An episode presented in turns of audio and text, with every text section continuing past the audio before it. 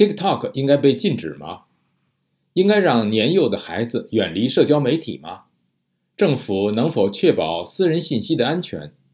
全新的人工智能界面怎么样？还是用户应该自我监管，不让政府参与？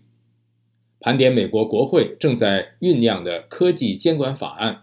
大多数民主党人和共和党人都一致认为，联邦政府应该更好地监管那些科技巨头，尤其是社交媒体平台。但至于具体应该如何做，则几乎没有达成任何共识。随着对中国拥有 TikTok 的担忧飙升，以及面临疫情后心理健康危机的父母越来越担心他们的孩子在网上看到的内容，越来越多的议员支持进行技术监管。议员们提出了一系列跨党派法案，达成一致的希望越来越大，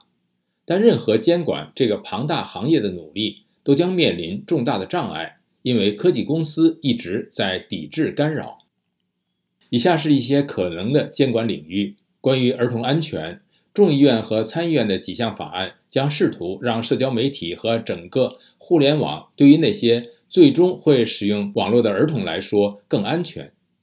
议员们列举了许多青少年在遭受网络欺凌后自杀或因社交媒体鼓励的危险行为而死亡的例子。在参议院，至少有2项相互竞争的法案关于儿童的在线安全。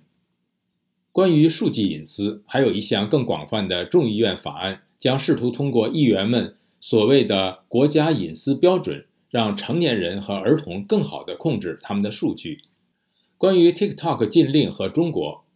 在3月份举行的一场众议院听证会上，来自2党的议员质询了 TikTok 首席执行官周受资一系列问题，包括该公司与中国共产党政府的关系、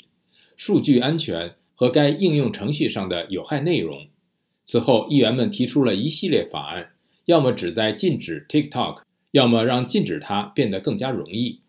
TikTok 为了生存，发起了广泛的游说活动，包括利用网红和年轻选民来证明该应用程序无害。关于人工智能，国会面临的一个新问题是，随着人工智能聊天机器人 ChatGPT 等快速发展，且具有潜在革命性的产品开始进入市场，并可以在许多方面模仿人类的行为，议员们是否应该采取行动监管人工智能？参议院领袖舒默已将这一新兴技术列为优先事项，认为美国需要领先于中国和其他关注人工智能产品监管的国家。白宫也一直在关注这个问题，并且在最近宣布投资$1.4